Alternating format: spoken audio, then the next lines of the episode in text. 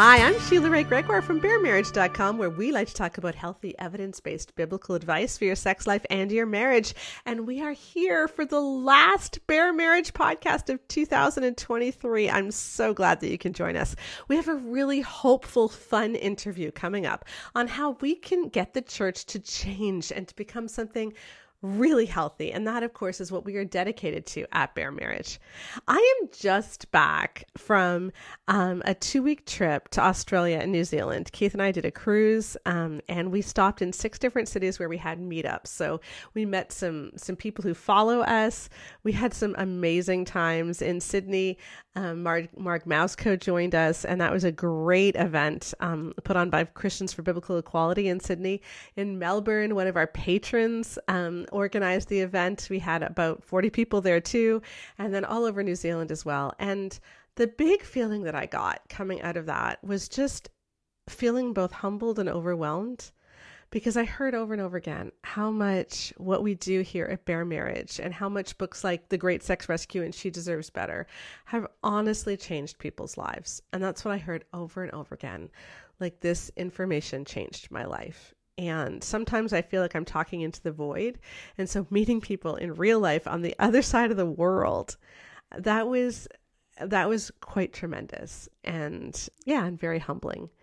And we want to keep that energy going. We want to change things. And so I have a really important announcement before we bring on our interview, which is we um, have been invited by the Bosko Foundation um, to be a new initiative under them.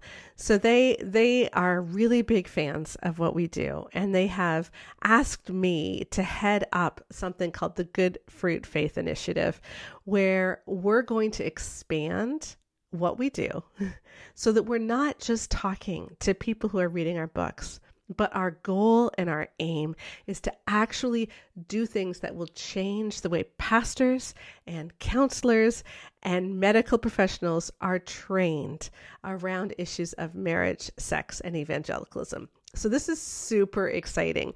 Over the next year, we have some really big plans um, to hire people, to partner with people to do some peer reviewed papers, to create some continuing education classes um, for, seminar- for seminary students, for pastors, for physiotherapists, for counselors.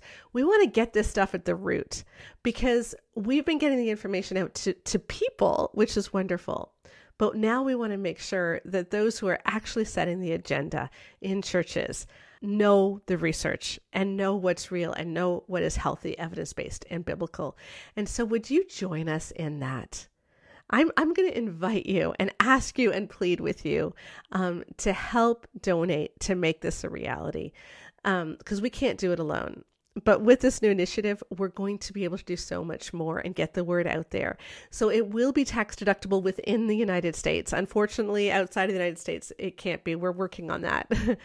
as you come up to the end of the year and you're looking at your charity donations, would you consider giving to Good Fruit Faith under the Bosko Foundation? I'm going to leave the link in the podcast notes and it would just mean so much to us. It would be so encouraging. We're well on our way towards meeting um, our goal. I think we're about halfway there now before the end of the year. And we just started fundraising a couple of weeks ago. So I know you guys are passionate about this, but we have to expand. We can't do it alone. And so with this, we're going to have the opportunity to really influence people at the start of their careers because that's how churches can be changed. So if you feel passionate about what you're doing, please will you give to us? And the link is in the podcast notes. And now, here is our interview. I am so happy to bring back on the podcast a father daughter duo who have written another book together. We have Dr. Scot McKnight, who is a professor of, is it like New Testament? I forget. A professor New, of New Testament. New Testament.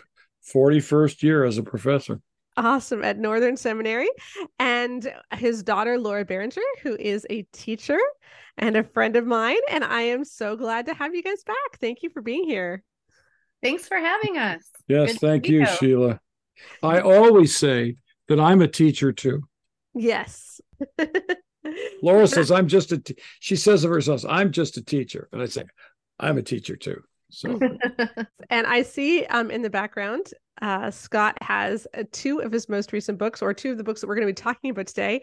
Um, a church called Tov, and you were on our podcast probably two years ago when that book was first out, talking about yeah. that. And your new book, Pivot, which I have here as well, the priorities, practices, and powers that can transform your church into a Tov culture. And, you know, on the last few episodes of the Bare Marriage podcast, we've been talking about how traumatic church can be and how problematic so much of, especially evangelical culture is right now. And so we are here to have you fix it. So we're excited. You're going to help fix it for us. If people would be... just listen. Yes, this is going to be the hopeful podcast as we close out before Christmas. So, um, explain to me what Tov is again. All right, I'll I'll do this one. Uh. Tov is the Hebrew word for good or goodness. We studied that word, I should say, I studied this word uh, in the Old Testament, and God is good. Everything God does is good. God's creation is good. God forms a good covenant with people to form a relationship with Him. Jesus is good. He calls us to do good works, and the Spirit empowers us to goodness. So that's mm-hmm. sort of the spectrum in the New Testament or, or, in the Bible. But one of the things we found out right away is that people are nervous about the word good because of Romans 3:10 that says there is none good no not one and I believe right. that is the King James version. And so there's this sense that if you say you're good it's like you've offended Christian sensibilities. but yes, God is good, and only God is good. But God, through the power of the Spirit and the grace of God, can transform us into agents of goodness to be, have good character. So, yes, there is none good, but that's none on their own. But in the power of God, we can become good. And that's why we want to have a, a Tov or a good culture. And I love that idea of being good agents or Tov agents in your church because that's really what um what you're talking about in this book. Like a church called Tov gave us this vision of what a healthy church would look like, what a what a Tov church would look like. And now you're saying, okay, but how do we get there? Like what practically yeah. do you do? And that transformation that you talk about in this book, you're not just talking to pastors. That's what I so appreciated. There's so much of the book that's talking to you're the person in the pew and you see a lot of problems, but you love this community. You love the people that you're with and what do you do then? So this is this is the book to answer those questions for those of you who are wondering like what do I do when I see so much stuff going off the rails but I don't just want to bail. And so and and so that's what that's what I see this book as as being really helpful for for our audience. Can you tell us about the difference between shift, change and transform? Mm. Yeah. So by pivot, we mean deep cultural transformation. We don't mean a shift. My dad likes to use the example of it seems like to those of us who are not in ministry, it seems like not that big of a deal to move the piano from one side of the stage to the other. So we kind of say it tongue in cheek, but that would just be a shift.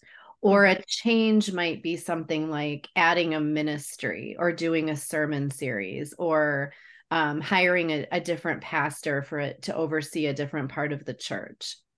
By pivot, we mean we use the metaphor of the peach tree, and we're talking about um, looking deeply at what's in the soil and replacing what needs to be replaced, removing what needs to be removed, and then adding what needs to be added. You know, well, wait a minute, though. About... Wait a minute. This this piano thing is a little bit of a, an issue here now. Yes. If if you try to move a piano in a church from one side to the of the platform to the other, you may very well cause a church split. Mm-hmm. so so my my pastor students say it's very common among pastors to say the way you move a piano across the platform in a church is one one inch a month. Mm-hmm. So some yeah. But Laura came up with the peach tree. So that's yes. Laura's stuff. yes. Go ahead, Sheila. Yeah. So tell me, you had you talked about soil and leaves and fruit and how they all interact with each other. So we developed, we did a lot of research because this, so I'm rewinding the tape a bit, but after Tov came out, people started to ask us, we would be on podcasts like this one, and people would ask us increasingly, this question became increasingly more frequent was, well, how I we love this vision of Tov. How do we do it? How mm-hmm. do we mm-hmm. how do we transform a culture? How do I participate as maybe a layperson. And so um we took we researched the topic because there's business models out there but there isn't really a model for transforming there isn't a i should say there isn't a research book to follow for transforming a christian organization and so we we read what we could from the business world there's a really important book that my dad shipped to my house and i like to say it was this thick and he said it was this thick but it was it was dense. It was full of research from the major researcher in the united states. Um, his name is edgar schein and he goes in and helps businesses transform their culture. So we read what we could from him and then we tried to apply it to a christian culture. And that's where we came up with the peach tree metaphor we picked the peach tree because I have one in my backyard and it's perfect for this illustration because it does not produce any peaches and it's by all appearances rather unhealthy. And it it illustrates for us um, the larger concept of of culture.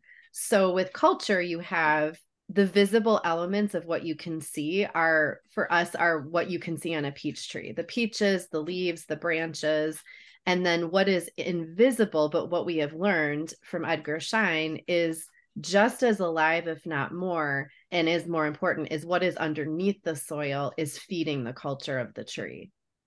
So that's where that's the metaphor that we refer to throughout the book.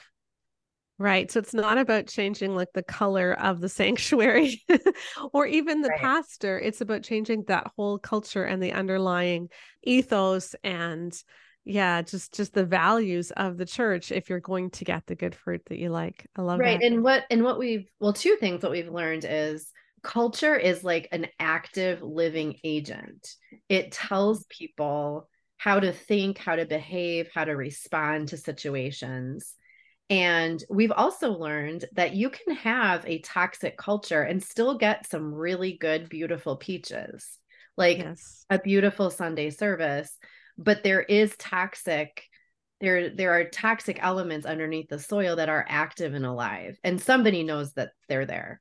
Right and and what i what i really appreciated about your book pivot as well is you had a lot of examples of churches that have gone through this or that have noticed that something's wrong and um, early in the book you talked about oak hills church.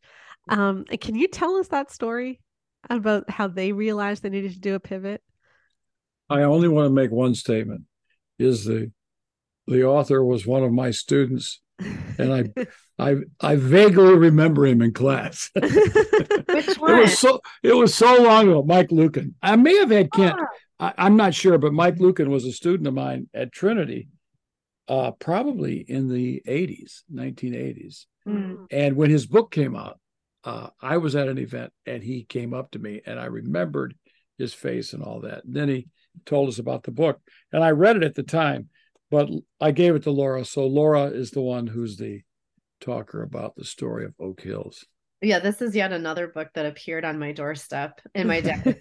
you need to write about you need to read this and then write about it. But it became probably my one of my favorite parts of Pivot. Mm-hmm. Um, this book I had never heard of before. It's called Renovation of the Church. It's by the two pastors that my dad mentioned they um actually they came out here I, I we're in the chicago area to willow creek to a they're from california came out here to the chicago area attended a willow creek conference and they offer no criticism of willow creek they said everything literally everything that willow taught us and we tried worked mm-hmm. so they go back to california their attendance explodes they became a megachurch and they were thriving and the pastors are really honest about um, how they felt about themselves. They said, you know we we really liked being known by willow creek as up and coming leaders and we felt important when people would wait in line at, at the end of a service to talk to us and they one of them reflected and said like our our my ego was was run away and and our ambition was run away too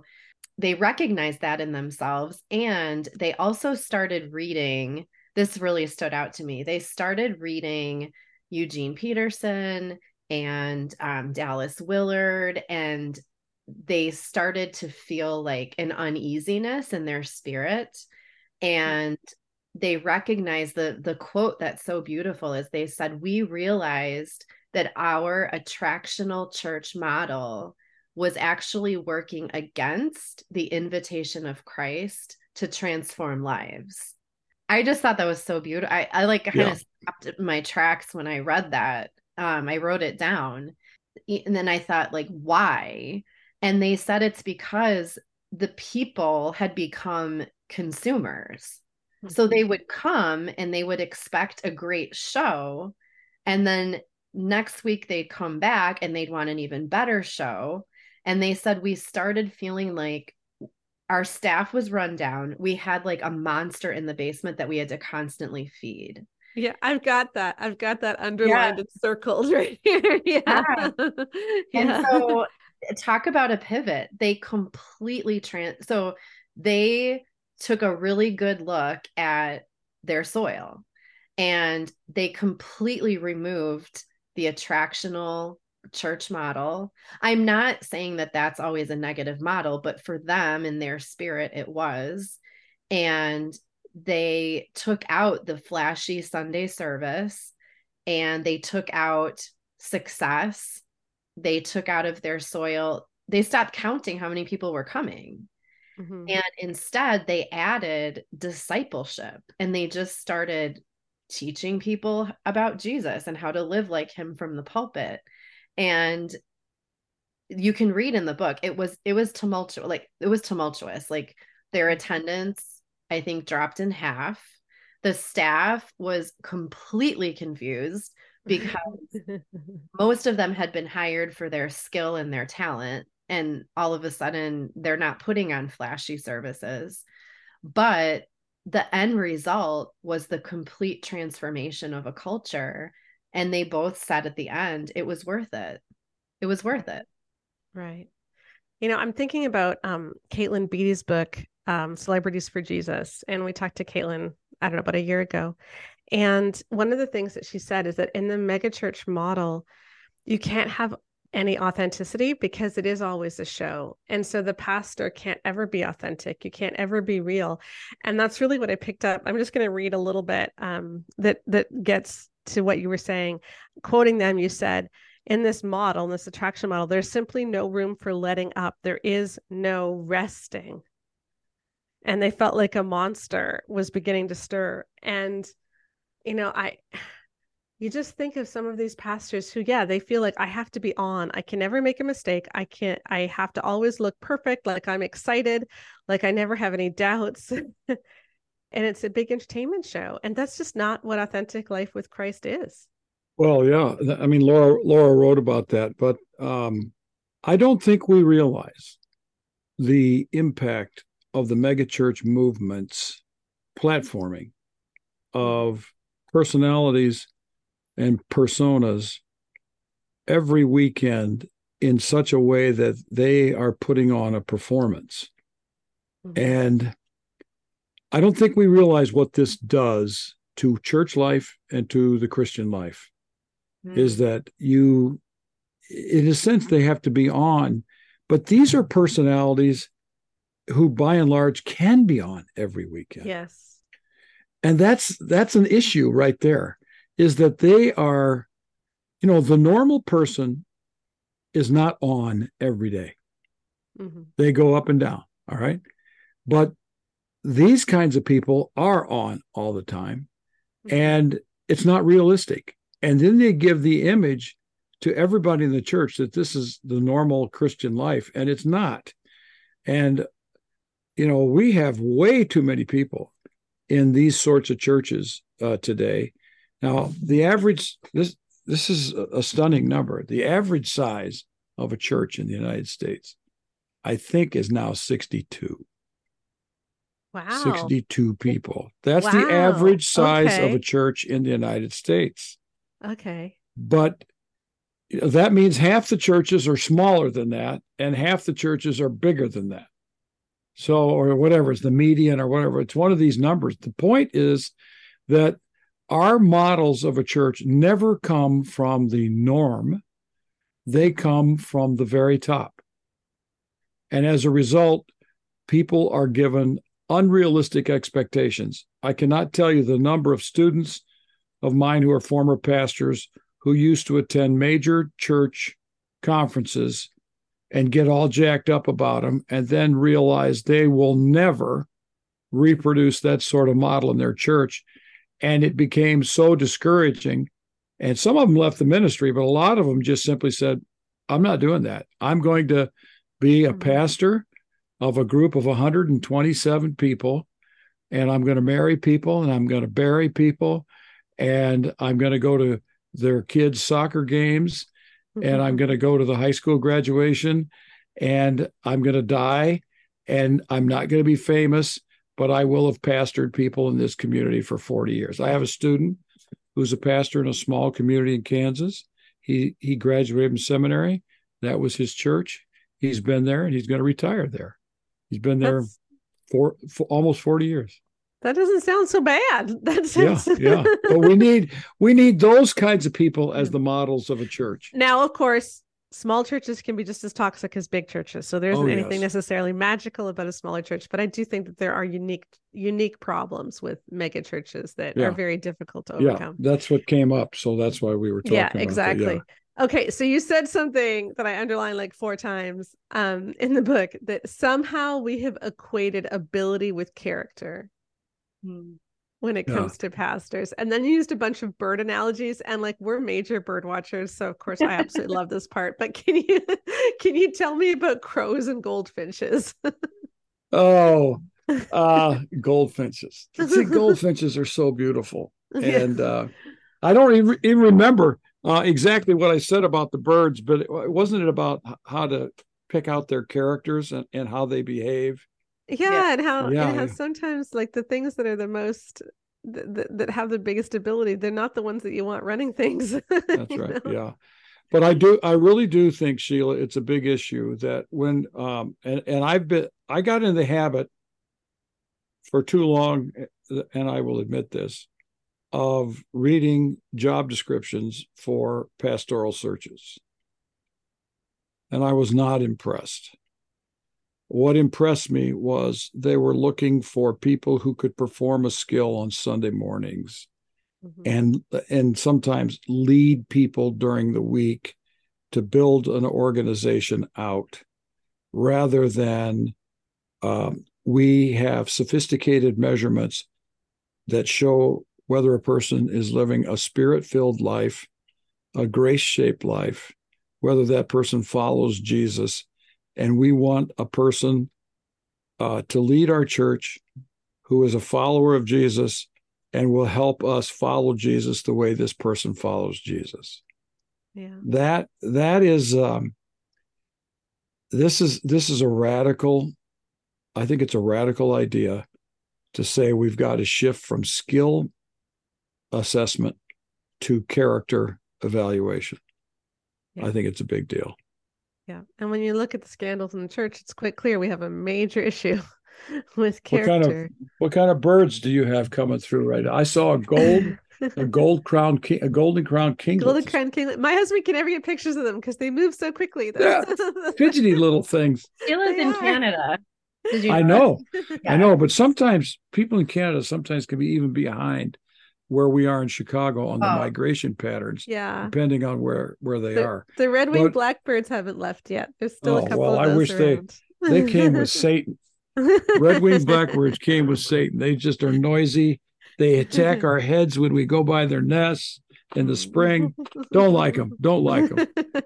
But I do like golden crown kinglets. I was so lucky today that I saw the golden Yeah. uh, spot on its head. That's pretty rare. Yeah. We like ruby crowned ones too. We get those Yeah. up here as well. Yeah, we do too.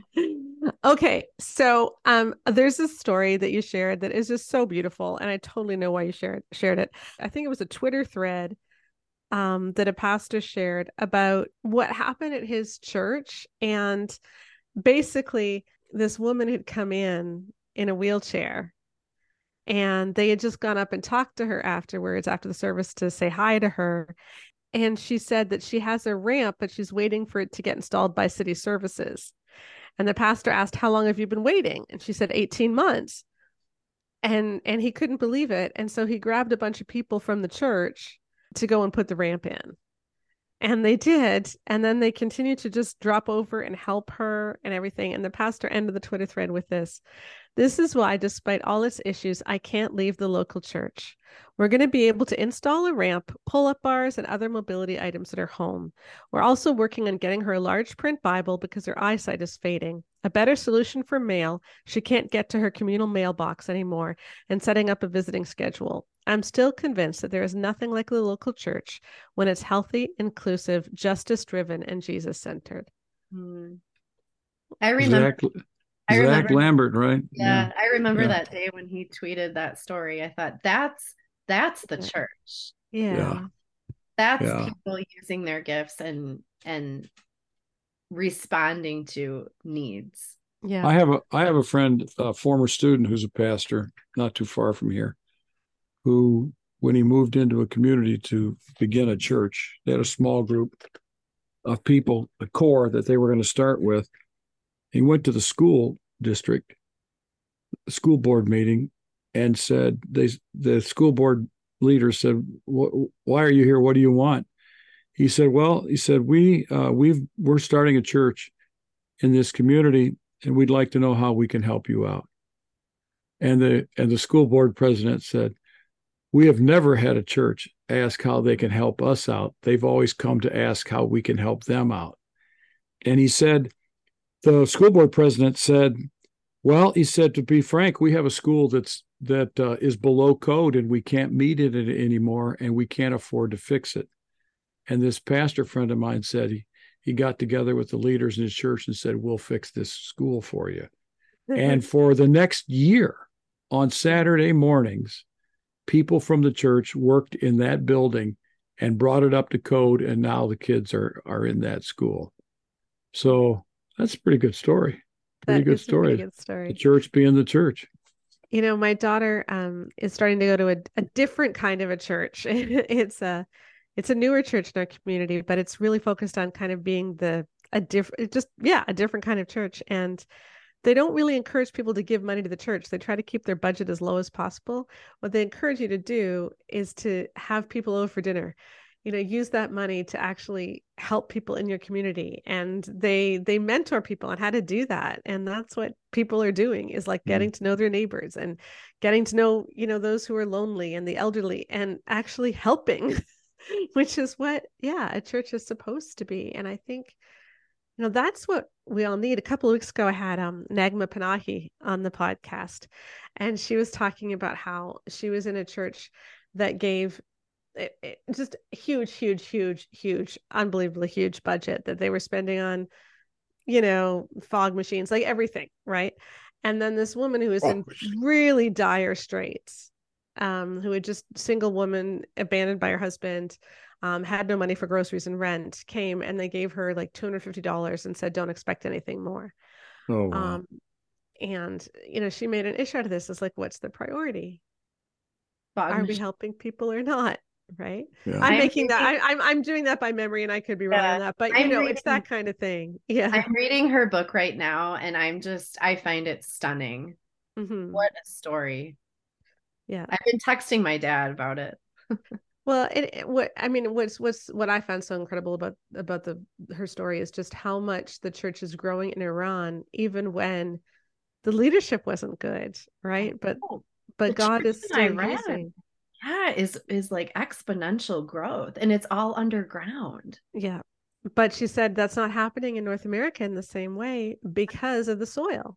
what what you're talking about really is Mhm. um you know is the soil just isn't there because they're not focused on surrender and service the way they are in Iran like even even her husband her ex-husband who w- was not necessarily a well he wasn't a good husband he was an abusive husband but you know he was prepared to give his life for the sheep Mhm. and so even the the questionable pastors are there prepared to sacrifice, but we don't see that in North America in the same way. There isn't the same culture of no, we're here to serve, not to be served. Yep. Um, and that's that's the big that's the big difference. Okay, so one of the things when you get into practical changes in the book on how how an individual sitting in the pews, maybe you're like Naghmeh and you see what your church is spending on, yeah, the smoke machine or the the decorations for Thanksgiving. Um, meanwhile, there's people in your church who can't pay rent. And you're like, this has to change, or or maybe your pastor is really sexist, or they're covering up abuse, whatever it might be. And you talk about how important it is when you start seeing these things to to form a coalition. So, can you tell me why and what that looks like? Um, it is um, it is a real challenge for the way our churches are constructed, the way pastors have a mindset to think of everything as top down. hmm And uh, so, in other words, there's a lot of people who think that if we do a sermon series for 12 weeks on Tov, that we're going to change the church into Tov. Tov is a culture that we're talking about. It's an entire culture, and it takes years to build a culture. So, uh, we we believe that churches, institutions that want to transform, want to be transformed into a Tov culture, um, have to take some basic assessments. So we have the Tov tool in the book to generate conversations in a church to precipitate um, issues that can be worked on. But it's important to understand that it's not like some leader is saying, "All right, now this is my vision. Now you, I want you everybody to follow along." So we believe in um, forming a coalition and yes, it can start with two or three, four leaders in the church. I hope they're not all men. Hope they're not all white men, but that's what churches often have in their leadership structures. And then uh, to start developing, let's say, a really solid spiritual, biblical, theological vision for what this church could be. And let's avoid terms like branding and everything else. So, Mhm. we don't want to do that. We don't need some catchy expression. Tov is a good enough expression. Uh, following Jesus is a good enough expression. And then uh, to move to a couple more people, let's say add another six people to this circle and allow those people to make contributions to the basic vision. Rather than sell your vision to six more people let those six people enter into the conversation and adjust the uh, vision and then build it out from there over time until where you have a critical mass in the church that owns a vision of spiritual formation and transformation in a church. When you have worked hard to build that kind of coalition, you're 95% there. I just made up that number. I'm not a mathematician. Yeah. But once you have convinced a critical mass, or let's just say, once the critical mass has owned a vision of transformation toward, let's say, Christlikeness or Christoformity, whatever term, Tov, you want to use, you have formed the, the nucleus of genuine transformation. But let's not think that that coalition can be formed in three months. I know a pastor who worked with his church for five years to form the coalition that actually transformed the church. But the first five years was all behind, in a sense, closed doors. It didn't go public to the church as a as an entire community. It's a, it's a mega church. Um, it didn't go public until five years after they worked really hard with one another, con- allowing all the people involved to take ownership so that they were part of it. So um, this is how church churches begin. If someone starts a church with a group of, let's say, six people, they are all on the same page and they're it's egalitarian basically. There's no authority although it doesn't take long for someone with leadership skills to emerge. But if they have good leadership skills they don't emerge as an authoritarian leader. They emerge as someone who speaks the voice of the people. Mm-hmm. and it it takes a while but once you start that way and churches be, that begin that way form a culture and they don't even realize that they were doing that and they don't realize how many conversations it took to get to that point and how much ownership was involved with other people to form that vision so um, part of our pivot book is to help people see that building a coalition is at the core that's mm-hmm. pretty and can obvious. you can you build a coalition if you're not the leader? Because you did talk about this, like what to do if you're just someone in the pews, right? And and you see problems. Um, you know, so you start talking to one or two other people, you pull them into some, you know, book studies or like what would that look like? Well, Laura and I actually this is this is one of the big issues that came up that, why this book was written is that we are often asked by uh, ordinary people in churches who have been excluded from power. Uh, what can I do to transform my church? Well, you know, there's that. This is a really big question, and it's very common, and so we address that. But what they can uh, genuinely do to make a difference is to work on being Tov themselves. So that's a character formation to form around them some friends that can that can join the commitment to be Tov and to form what we call and I made this expression up one day when we were on on a Zoom a podcast call uh, form a pocket of Tov in the church and hope that there'll be a couple other pockets that form and over time become a witness to Tov in the church. This, uh, Sheila, is about all many people can hope for. Mm-hmm. And it may only be one pocket and it may only be 10 people. Mm-hmm. Uh, and that may be all that happens because some cultures are totally resisting of transformation toward Tov. But I, I believe that the senior pastor should not be the transformation agent in a church. I believe it needs to be decentralized with someone who has good leadership skills that can work on this to build out this coalition.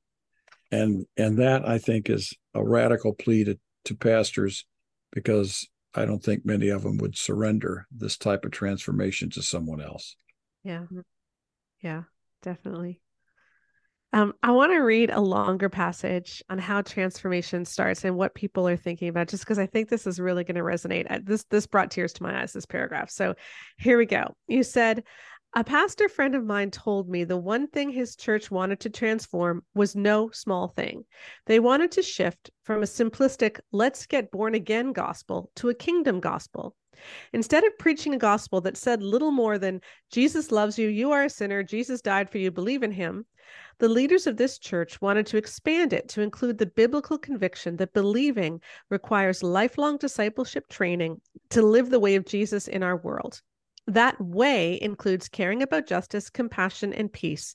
For such a transformation to occur, many other dimensions of the church also needed to shift adult Bible classes, relationships with one another, foreign missions trips, giving, and others. But the leaders wisely chose to focus on the single biggest issue they saw their vision of the gospel. That was the one thing they wanted to transform. And I know this is this is one of the biggest things I get emails about is like the gospel I was taught as a kid is too small. It it doesn't look like Jesus. It's like it's just my my get to heaven free card, you know, get out of hell free card kind of thing. And then it doesn't mean anything else for my life. And that doesn't look like what Jesus wanted to do. And they want something deeper this is this is the call of so many people's hearts today is like we want something more than just this simplistic gospel that doesn't really change anything in me. that's a hard thing to get people to see because you know we all were given the four spiritual laws as kids and we were given that you know the wordless book where it was what was it it was green and then it was black and then it was red like the gospel described to us was I've so never seen that one. Oh you have No. the wordless No, the book color. oh, no, I haven't seen that. Yeah. I'm thinking of Bill Hybels' um, diagram that he drew. bridge, across the bridge, the, yeah. the Yeah. bridge. Yeah. Mhm. like Okay, uh, Sheila, I'm writing a book on Jesus right now, so this is you're you're talking my language here. If you begin in Luke chapter four, yes Okay. jesus first sermon yes Jesus' first sermon according to the Gospel of Luke. He stands up and he reads a passage from Isaiah chapter 61, verses 1 to 2. And he basically says, This is my mission. Mhm.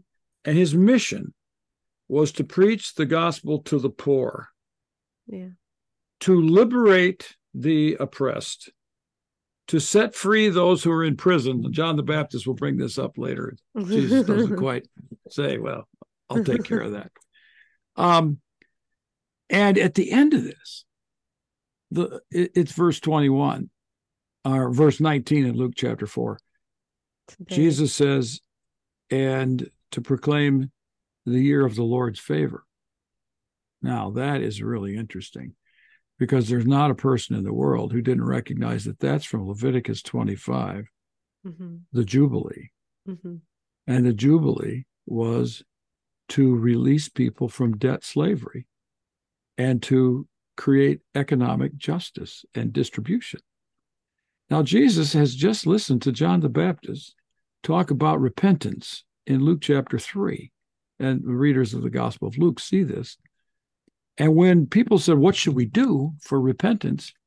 John the Baptist had one basic message to three or four groups, namely economic justice. Mhm. So Jesus's vision from the very beginning had this jubilee vision of, let's say, liberation of people from all sorts of injustices. Hmm. Now, if that's not the gospel, I don't know what is. And, and this is what I say all the time. I have a pretty sneaking suspicion that Jesus knew what he was talking about. And if that's what he says is the gospel, that's what the gospel is. And Jesus never preached the four spiritual laws or the bridge diagram. And he didn't show the, what'd you call it, the color book or the non color yeah, book? the wordless book. Yeah, The you know, I'm wordless pretty sure book. it's green and then black and then red and then Red. white and then uh yellow. Gold, yellow for the Yeah. heaven. Yeah. Okay. that- that- Van Gogh had the same idea. Okay. He never preached that gospel. Oh. Jesus preached a gospel that was, I call it holistic redemption. The whole of life can be transformed by the redemptive power of God's grace in Jesus Christ. So I'm totally with you when you say that people say that the gospel was too small. But when you start preaching Luke chapter 4, in most evangelical churches, they'll either say you're a progressive liberal or you're a, a social gospelite. Mhm. That's just plain wrong. Yeah. Economic liberation. Yeah. Redemption. Yeah. It's justice, economic justice. I mean, Yeah. we talk about economic injustices in the United States. In Israel, in Galilee, where Jesus lived, 90% of the people, close to 90%, we don't know for sure. We don't have mm-hmm. demographics, but it's pretty close. 90% of people lived at the level of subsistence. Yeah. 90% of the people. And 7 to 10%, 8 to 10% of the people lived in luxury. And the people who listened to Jesus preach that Jubilee message in Nazareth from Luke chapter 4, the people who were happy were the poor. Yeah. So there you go. and I think that's what people want. They just want something which is meaningful. Um and which which is yeah, just bigger than a just get out of get out of hell free card. Yeah. Um Yep. and and and to think about this differently. But it is it is hard when if you start trying to raise these things, yeah, you're called a socialist or you're called a, you know, whatever it might be. But you think about that pastor who was just saying, you know, there's a woman in a wheelchair. Yeah, that was she wonderful. Couldn't get the she couldn't get the city to build a ramp, so we went and built her a ramp. Like that's that's the church. yeah. You know, that's the church, and we've lost sight of that.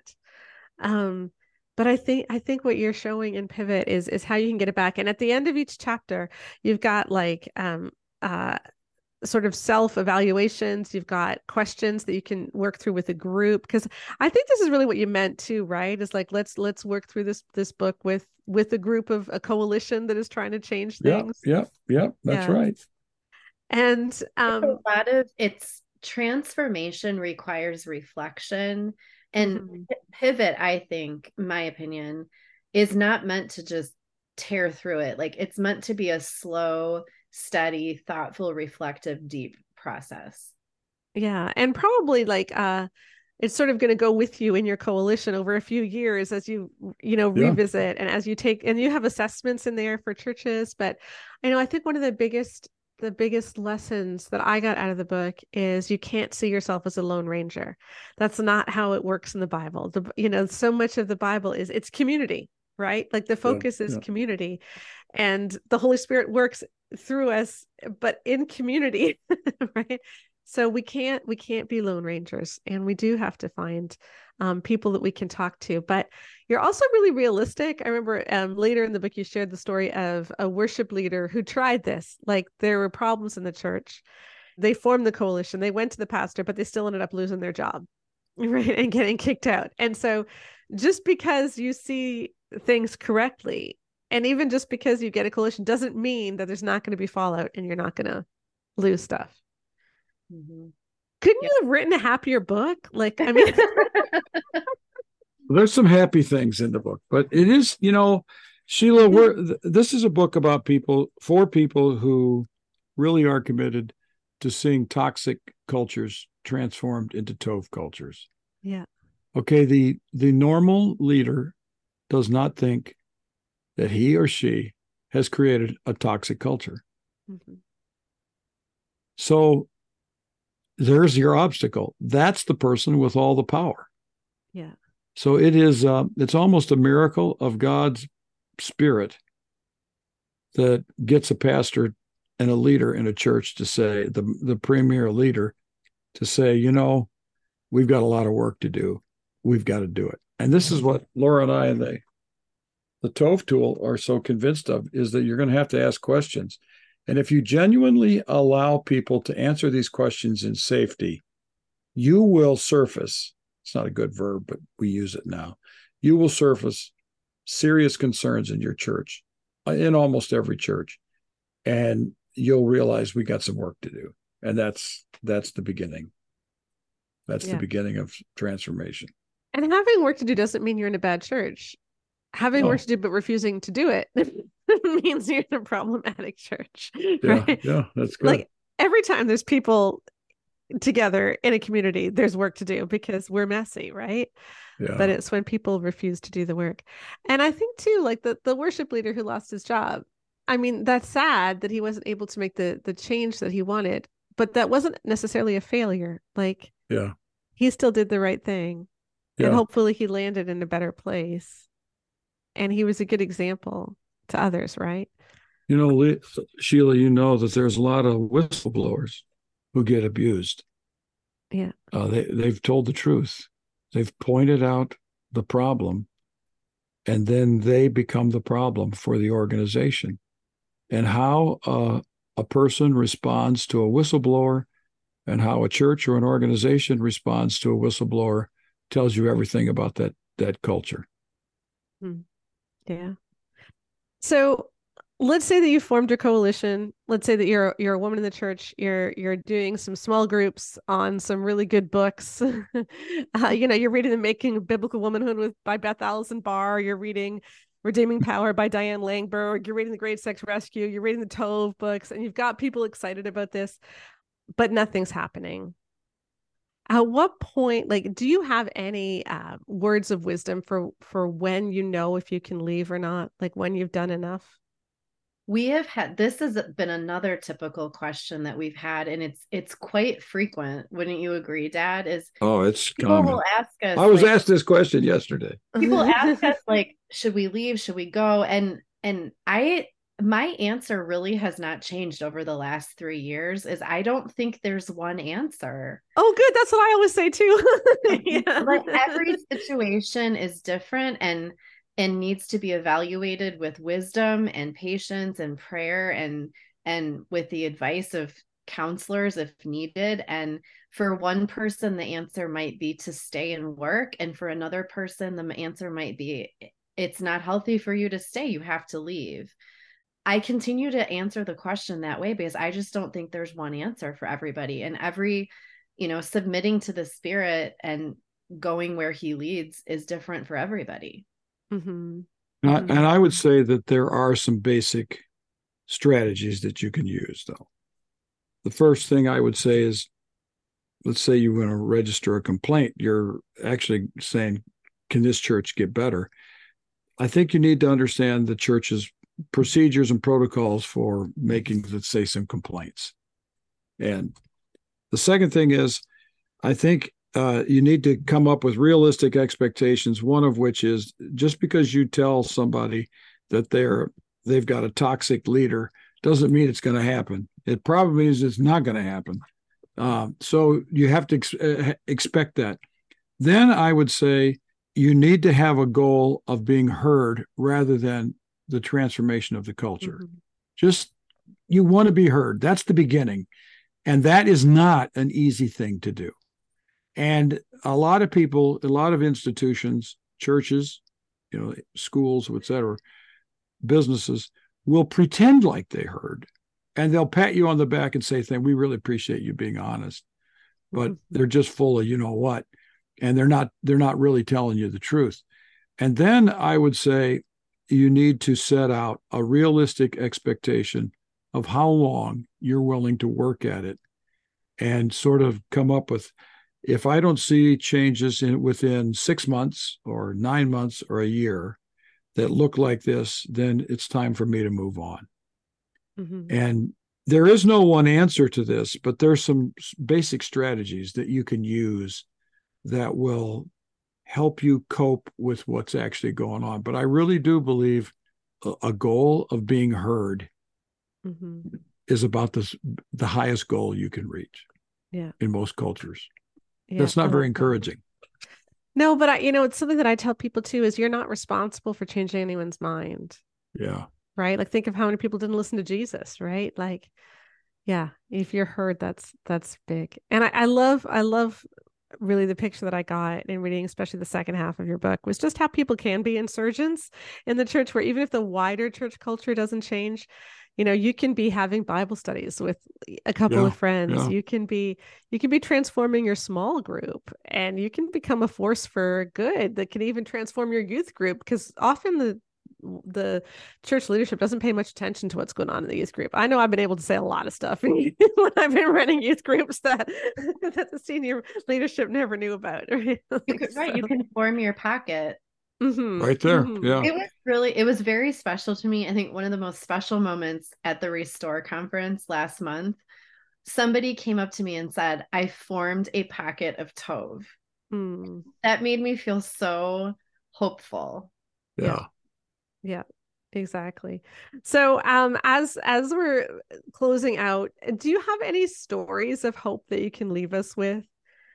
You know, just as we go into the Christmas season and thinking about how we can transform our churches or what we want our churches to be. Do you have any other stories that you've heard from from people that have done that?